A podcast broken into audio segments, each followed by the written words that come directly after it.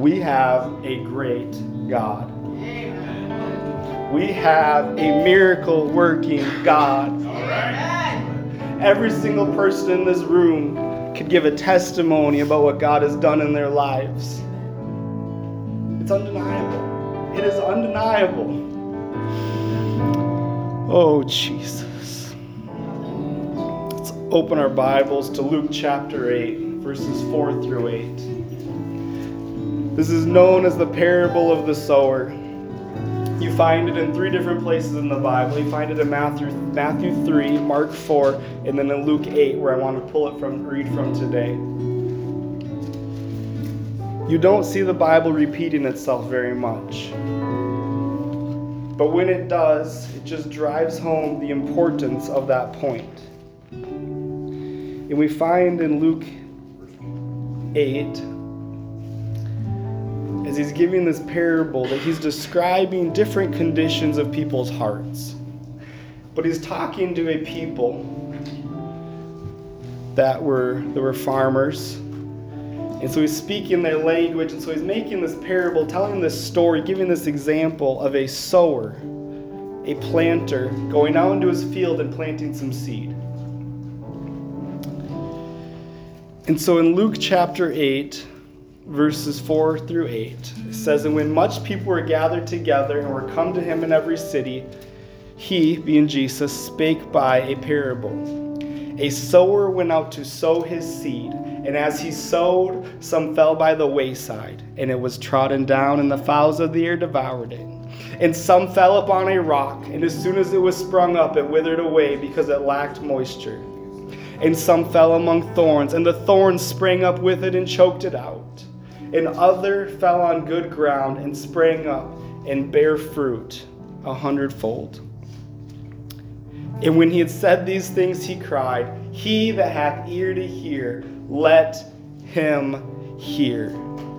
If you have ears to hear today, then let's go to the Lord in prayer with me for the rest of this service.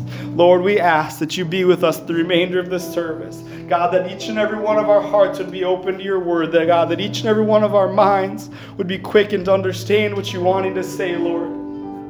God, I ask that you help me to bring forth your word, God, not my word, not anybody else's word, not just opinion, God, but I can bring forth the gospel, the good news of your word, and to share with these people. I bind any spirit of distraction or division that would divide our minds from what you wanted to do in this place today, God. But I ask that you would help our minds to be solely focused on you for these few minutes as I share this word. In Jesus' name, amen, and you may be seated. My title this morning is An Infection of Affection an infection of affection. This world needs more love. This world needs more affection. And as Christians, we have the Holy Ghost working within us that we can share God's love to this world. In Mark 16 15, Jesus is telling his disciples, as one of his last instructions to them, is go ye into all the world and preach the gospel to every creature. The gospel being the good news. What Jesus told his disciples to do was to go share his word, to go spread the good news to every creature. And as, as a Holy Ghost filled Christian, we have the love of God working in us, that we can share that love.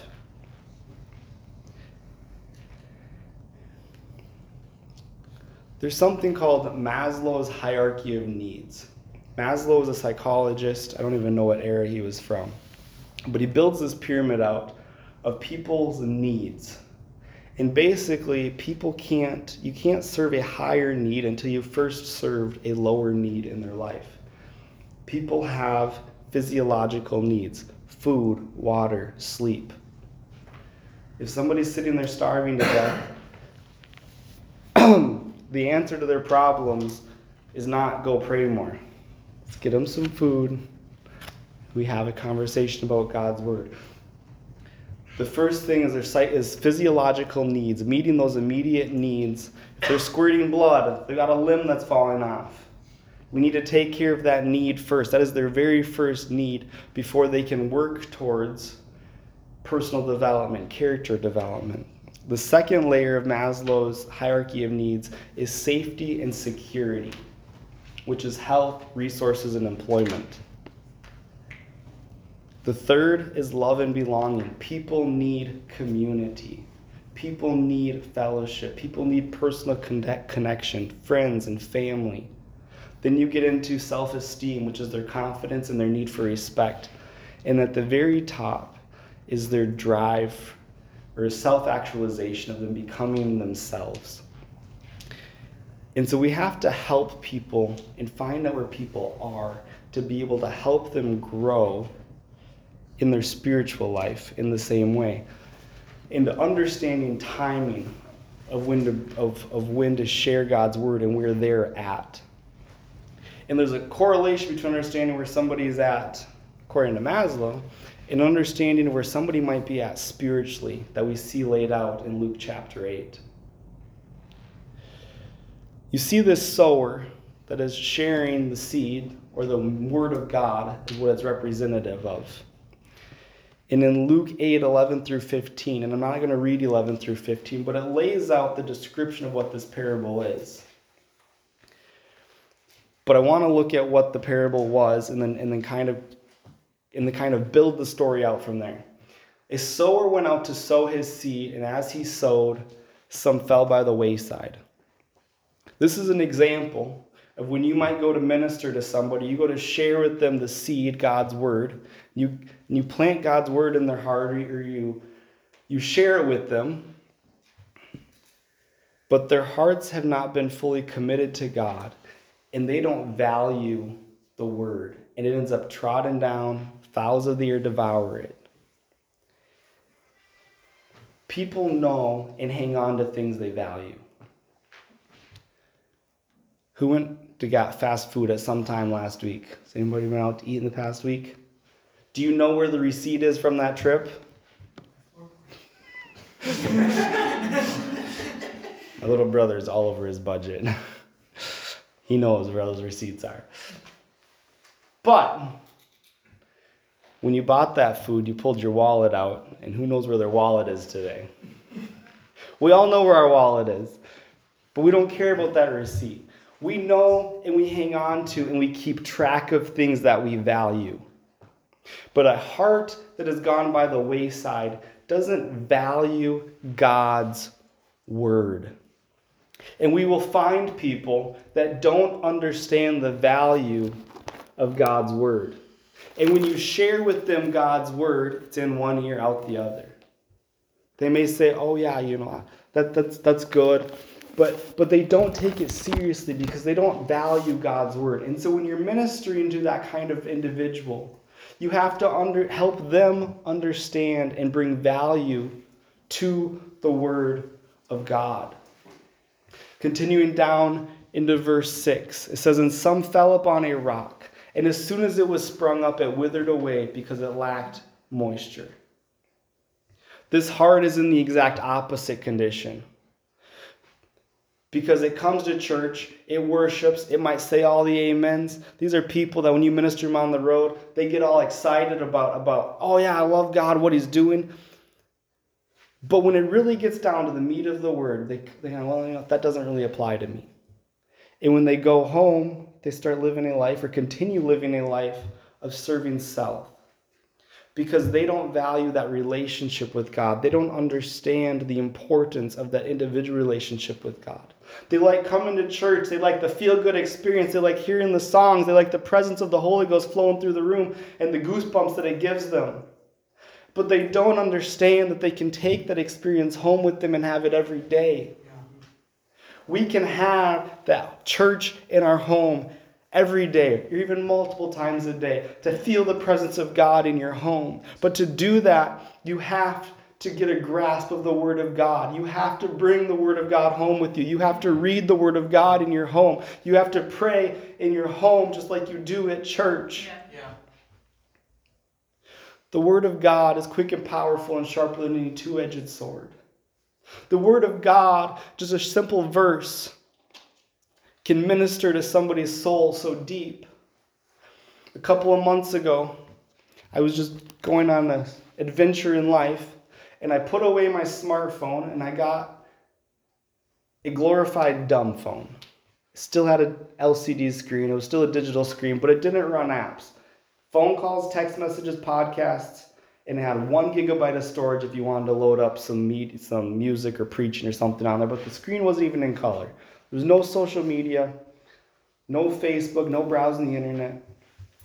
And instinctively, as a millennial, I would still continue to reach for my phone to check Facebook when I'm standing in the checkout line somewhere.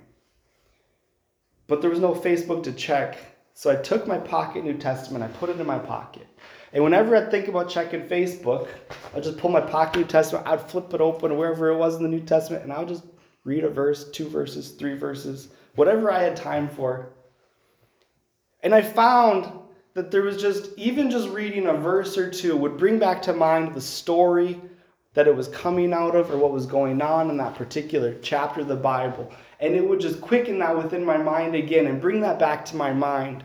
And I would be able to feel and understand the presence of God again in that place, wherever it was. We need to have the presence of God in our hearts at all times. And if we're ministering to somebody, we have to help them understand the value of the Word of God and the value of bringing the Word of God into their life. This isn't just something we do at church, this is a part of our life. This isn't a, this isn't part of our life, this is our life. Being a Christian is a lifestyle. It's what I do, is be a Christian. Or is what I try to do if I'm being honest. And then in verse 7, and some fell among thorns, and the thorns sprang up with it and choked it. This heart is a little bit more complicated because this heart has the seeds of worldly desires already planted in it that need uprooted. Seeds of distractions. They're not even always sins, but they're things that take our time.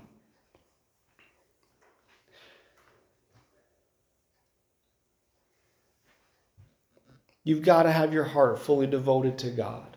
Because when you, you can you can be well intending, you can have a good fertile ground of your heart. That things that are planted in there, you grasp a hold of them, you grow with them.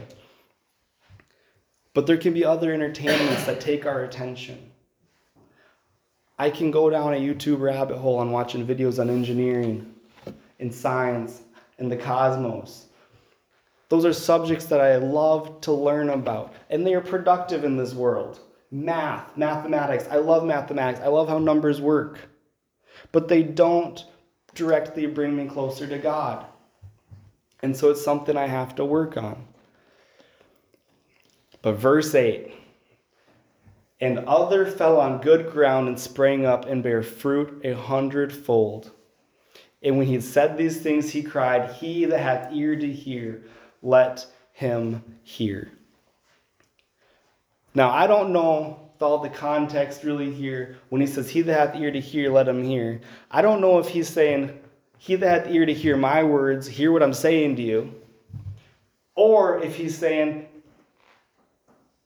he that hath ear to hear, let him. In fact, I think that really is what he's saying. If you, if somebody has an ear to hear the word of God, let their ears be open to hearing it. Give it to them. When you find somebody who's really interested in learning and growing in God, minister to them, serve to them.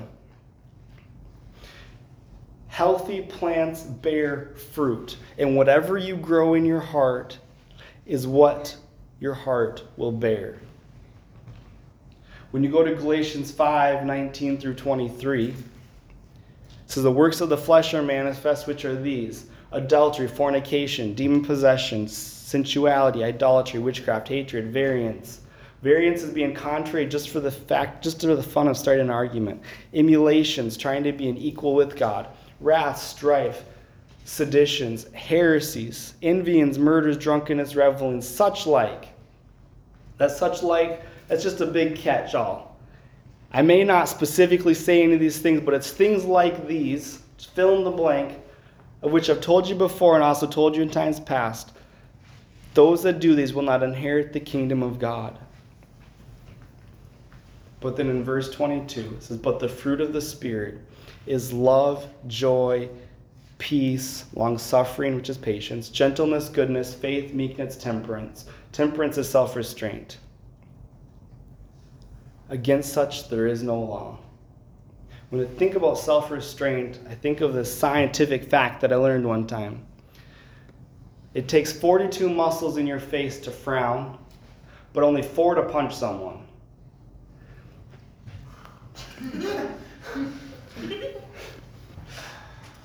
Have some self restraint. Sometimes you might think about it. Sometimes my thing will slap slapping some people. But, but when it says there, against such there is no law, nobody will ever be offended if you don't punch them out. Or if you're patient with them, or gentle with them, or showing them peace, or love towards them. This entire passage, though, is laying out that the works of the flesh, or it's talking about the works of the flesh, but then it goes into the fruit of the Spirit. The reason why these fruits of the Spirit are what a person that has the Spirit bears is because that is what our God is. God is love. And when you have God, you feel His love in your life. But not only that, when you have His love in your life and you have God, you have love to share with others. God is peace. When you have God in your life, you can feel His peace. But when you don't, or when, yes, when you have that peace, then you also have peace to share with somebody. When you have God in your life, you have joy. And then you have that joy because you have God to share it with somebody else. When you have God in your life, you have patience. And when you have patience with God, then you have patience for others. God is gentleness. When you have God in your life, you or God is gentle with you, and then you can demonstrate that gentleness to others. God is goodness. When you have goodness in your life, then you can also share that goodness with others. We have to stay in the Spirit. We have to stay growing in the Spirit. We have to stay in communion with Him because we can get disconnected. We can lose our love and our joy and our peace. We've got to get back to where God is and let God's love reflect through us. Just thinking about every time you interact with somebody, you share a part of yourself with them. This is a brand new bottle of water. But when you got, you shake someone's hand, got water in your hand now? You got water in your hand now? You're sharing a part of yourself with them. When you've got the Holy Ghost in your life, just having that interaction with somebody, you make a contact with them. And you never know where these people may turn up in your life again. Short story about work. delivering packages to this apartment. And just around the corner from this apartment is Casey's gas station. Casey's got the best pizza. So I'm gonna buy myself a slice of pizza. And as I was checking out, the guy checking me out, checking me out, he was, he was checking me out. He asked me if I had a package for this apartment I'd just been to, and I, and I confirmed with him that I had actually just come from there. And he said, Well, that's my PlayStation 5. And so we, we briefly visited, and, and I don't even remember the entirety of the conversation, but I remember having the thought as I walked out of there, because there's just a bit of a connection. I never know where I might see this person again in my life. And he was in church today. It's, it's my friend Brittany, it's her boyfriend. Anthony? Austin. Austin. Austin. It's Austin. Austin works at Casey's next to this apartment building. Did you get your PS5? It was, uh, I don't remember exactly what it was. It wasn't a PS5. Oh. I wish it was a PS5 though. It'd be cool though. it was for the, I think. Was it? I don't remember what it was, honestly. I got too many packages in the last few weeks. but you never know when you might interact with somebody again. And you never know what seeds you might have the opportunity to plant. Some plant, others water. God brings the increase. You have to be so full of the Holy Ghost that every time you connect with somebody, every time you touch somebody's life, that you leave a little bit of Jesus behind. Yeah. You leave a little bit of them wondering what happened with you. That person's a little bit different. I have a I have a coworker that just recently got fired because they sent a driver they sent another driver to go help him. And the driver they sent to help him goes out with the most stops in the building almost every single day. And now he's gone out with the most stops every single day, and now he's got to go help this other driver, and he's not really in a good mood about it. And this other driver he went to help starts complaining about how rough his day has been. And this driver that goes out the most stops every day said, I don't want to hear it. And the driver that just complained how bad his day was slams his door and drives away. And the conversation continues into text messages between them over the night, where they're saying all kinds of nasty things to each other over text messages. You don't do that to people. You can be different. You can break the toxic chain when somebody comes at you. When somebody comes at you with aggression, you can show them your love that you have because you don't need that love from them. You need the love of God. You can show them that peace you have. You can show them that joy that you have. You can exercise some grace and some goodness with them. Because we have God and we can demonstrate God's love back to them and we can be the difference in their lives. You have to let the love of God and the Spirit of God overtake every part of who you are. Your spiritual fruits are a sign of what's going on on the inside. The Pharisees confronted Jesus, and Jesus says, either make the tree good and the fruit good, or else make the tree corrupt and the fruit corrupt. For a tree is known by his fruit. You're known by your fruit. People can recognize what's going on in you by the fruit that you're bearing. There's a story about a missionary that summarizes hour long story into 30 seconds. But he had some pineapple plants. And the natives kept taking his pineapples. And he was very upset about it. And he was trying to be polite with them, trying to be gracious with them. But, but he would try, he tried everything to save his pineapples. And one day God just convicted him about it and said, Is everything you own mine, including those pineapples? Okay, God, pineapples are yours. Whatever. I don't care. Natives can take the pineapples. And after a couple months of him now no longer being upset that the natives are taking his pineapples, the natives said, You know, we've noticed a change in you. So you're much happier now. Did you become a Christian? They said, You've taught us all about Christianity, and we hope we'd meet one someday. You have to show your love to people. You have to reflect God in people because people can see the difference in you. But the other thing is, the reflection that people see is of your current condition. Or it's supposed to be reflecting, you're reflecting God. But what people see in you is where you currently are, not who you used to be.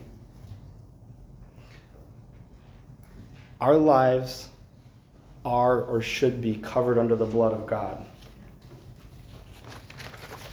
Everybody's got sin in their life. Everybody's sinned before. But this is what God sees when He looks at us. And I was thinking of that analogy this week because this is what God sees when He looks when he, when he looks at us. It's all covered in blood.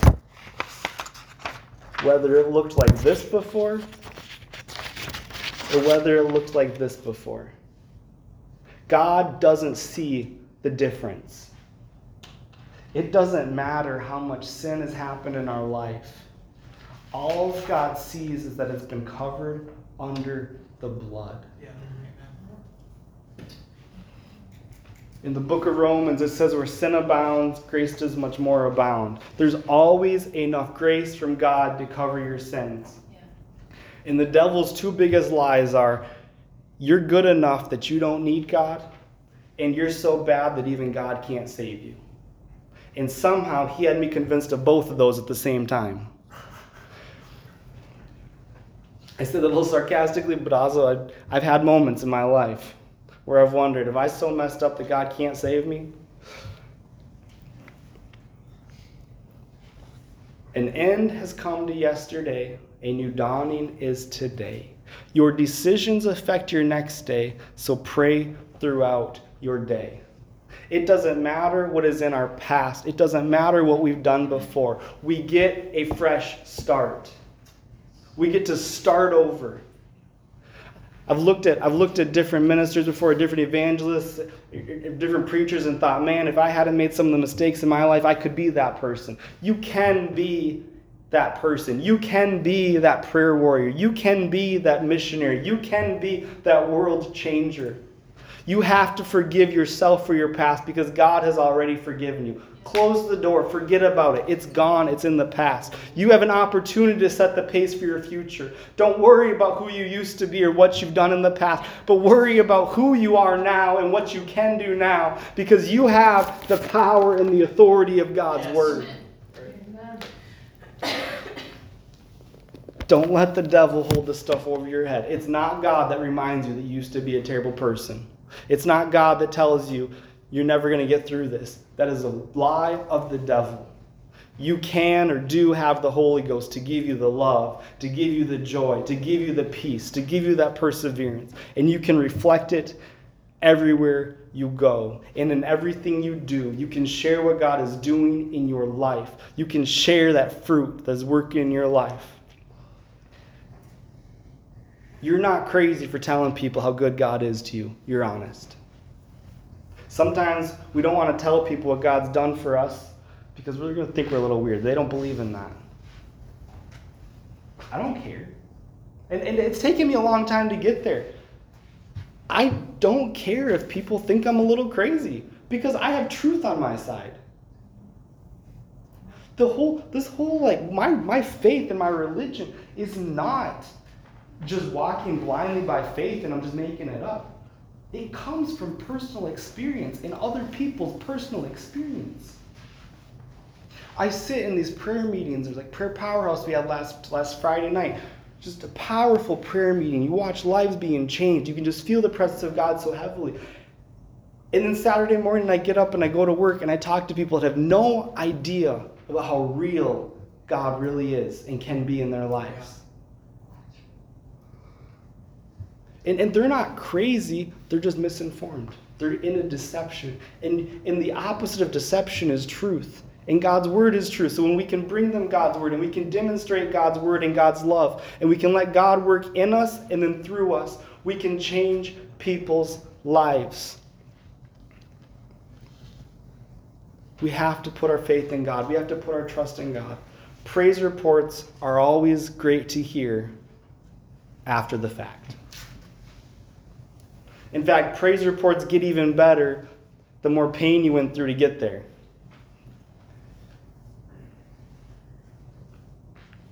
Luke 12, 24 says, Consider the ravens, for they neither sow nor reap, neither have storehouse nor barn, and God feedeth them. How much more are ye better than the fowls? Put your faith in God, put your trust in God. He cares for you. I've I've seen stories and heard people that have lost their faith in God because He didn't do things their way. God's not here to do things my way, church. He's here to do things His way, and I just have to submit to that process. You look at the story of Lazarus. Lazarus died. And the first thing Lazarus' sister says to Jesus is, if you had just if you would have just been here, you could have saved him. If you would have just been here, you could have healed him. She had some faith, but she didn't have total faith. And Jesus says, Stand back and watch what I'm going to do. It was one of Jesus' closest friends, was Lazarus. And, and Lazarus' sister says, If you had just been here, you could have saved him.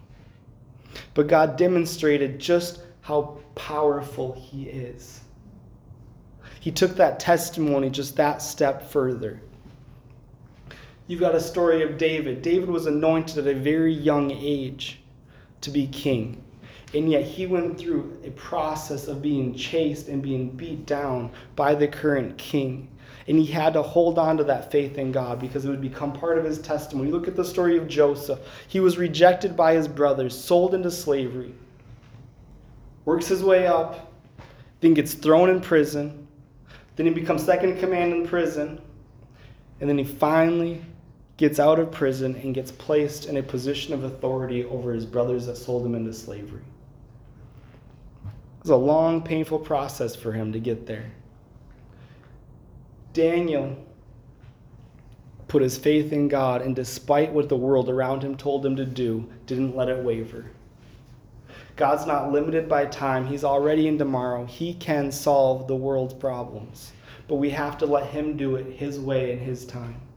The three Hebrew boys kidnapped, they're made advisors of the king, and then they won't bow down and worship his idols. And I think one of the most powerful things they said is that our God's going to save us. But if not, when the king said, Do you understand what happens if you don't bow down and play my games and worship my God? Is our God's going to take care of us. But if not, if he doesn't deliver us out of the fiery furnace, we're going to go down saying that we served him anyway. We loved him anyway. There's only two ways out of this. You either end up in, in heaven or you end up making out of the fire. But when they came out, they didn't even smell of smoke. There was no signs and no damage from the fire in their lives. And that's a whole other message there. Because we can go through hard times and come out without facing repercussions of those difficult times. God can bring restitution, God can bring healing. Having faith in God doesn't automatically make life easier but giving him your problems does. When you understand that the problems you're facing are not yours to overcome, but they're his to overcome. I prayed a prayer this spring. I don't remember what I was going through, but I said, God, because of this problem I have, I can't do your work. Now, how am I going to solve this problem? And then I realized kind of the inconsistency in that prayer. Says, okay, God, this door is closing. It's not working out the way that I think it should.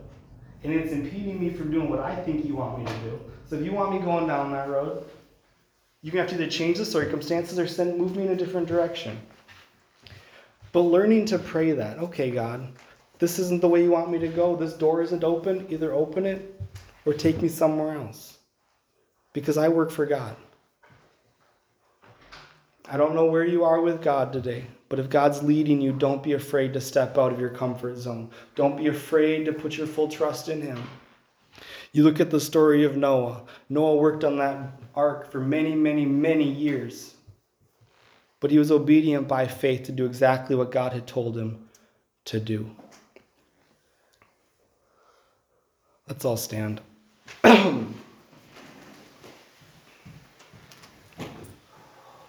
Hebrews chapter 11 is my favorite chapter because we have a faithful God. It says, Now faith is the substance of things hoped for, the evidence of things not seen, for by it the elders obtained a good report. Through faith, we understand that the worlds were framed by the word of God, so that things which were seen were not made to appear. By faith, Abel offered unto God a more excellent sacrifice than Cain. By faith, Enoch was translated that he should not see death. By faith, Noah prepared an ark to the saving of his house by which he condemned the world and became heir of the righteous, which is by faith. All of these people just stepped out in faith. By faith, Abraham went out, not knowing where he went. Abraham was walking blindly, not knowing wherever where he was going. But he sojourned in the land of promise, in a strange country, dwelling in tabernacles with Isaac and Jacob, and heirs with them of the same promise. Through faith, Sarah received strength to conceive seed. These all died in faith, not having received the promise that's so powerful, church. When God lays something on your heart, when God tells you, you know what, that person in the booth next to you at the restaurant, just go pray for them. You may not see the fruits of that immediately, and as you walk away, the devil might tell you, oh, that didn't do anything. Now they just think you're weird. When you walk up to a stranger on the street and go, you know what, I just feel like the Lord wants me to pray for you. When you see somebody in, in public that they're maybe limping on a cane. Hey, can I pray with you? Who cares if they think you're a little crazy? You don't know what that step of faith is going to do. You don't know what seeds you're planting. Because, like it says here, these all died in faith, not having received the promise. They did not see the fruits of their faith. But God was still working. Continue to verse 23. But by faith, Moses, when he was born, was hid three months by his parents because they saw that he was a proper child. By faith, Moses, when he was come to years, refused to be called the son of Pharaoh's daughter, choosing rather to suffer affliction with the people of God than to enjoy the pleasures of sin for a season. Moses chose to identify with God rather than to enjoy the pleasures of sin for a season. By faith, he forsook Egypt he walked away from his comfort zone in faith, not fearing the wrath of the king, but because he wanted to get closer to God. Through faith, he's kept the Passover and the sprinkling of the blood, lest that the destroyed the firstborn should touch them. By faith, they passed through the Red Sea as by dry land. By faith, the walls of Jericho fell down. And by faith, the, far, the harlot Rahab perished not with them that believed. Put your faith in God. Open yourself up to the changes He wants to make in your life. God wants to improve and perfect each and every one of us. And through that improving of our lives, it will impact our ability to minister to those that are around us. I've got a close friend of mine that I, that I grew up with that he started a Bible study group in his home, and now he's got 40 people coming to this Bible study group. You don't have to just just bring people to church. This isn't just a Sunday only event. You can have church any day, anytime, anywhere. So as we go to the Lord in prayer, ask for direction from God. Ask Him what He wants to do in your life and through you. Ask God what the next step is in your journey. If God's convicting you of some things, then it's time to lay it down on the altar. Even if it's not explicitly a sin, it might be something holding you back. It might just be for a time that you need to lay some things aside and say, okay, God, for a time I'm going to worship you. For a time I'm going to draw a little closer to you and let your word work in me. Or God might be directing you to take a step of faith into a new avenue of ministry. God might be leading you to take a step of faith and witness to a coworker. So we're going to pray this morning that God would guide your heart, guide your mind, and guide your steps, that you would walk where He wants you to walk, that you would think the things He wants you to walk, do, and do the things He wants you to do. Let's pray. Oh, Jesus. Lord, do a work in my life.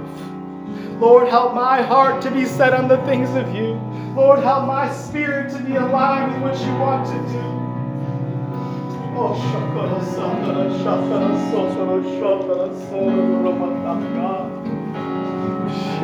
sotoro shoro rama toko.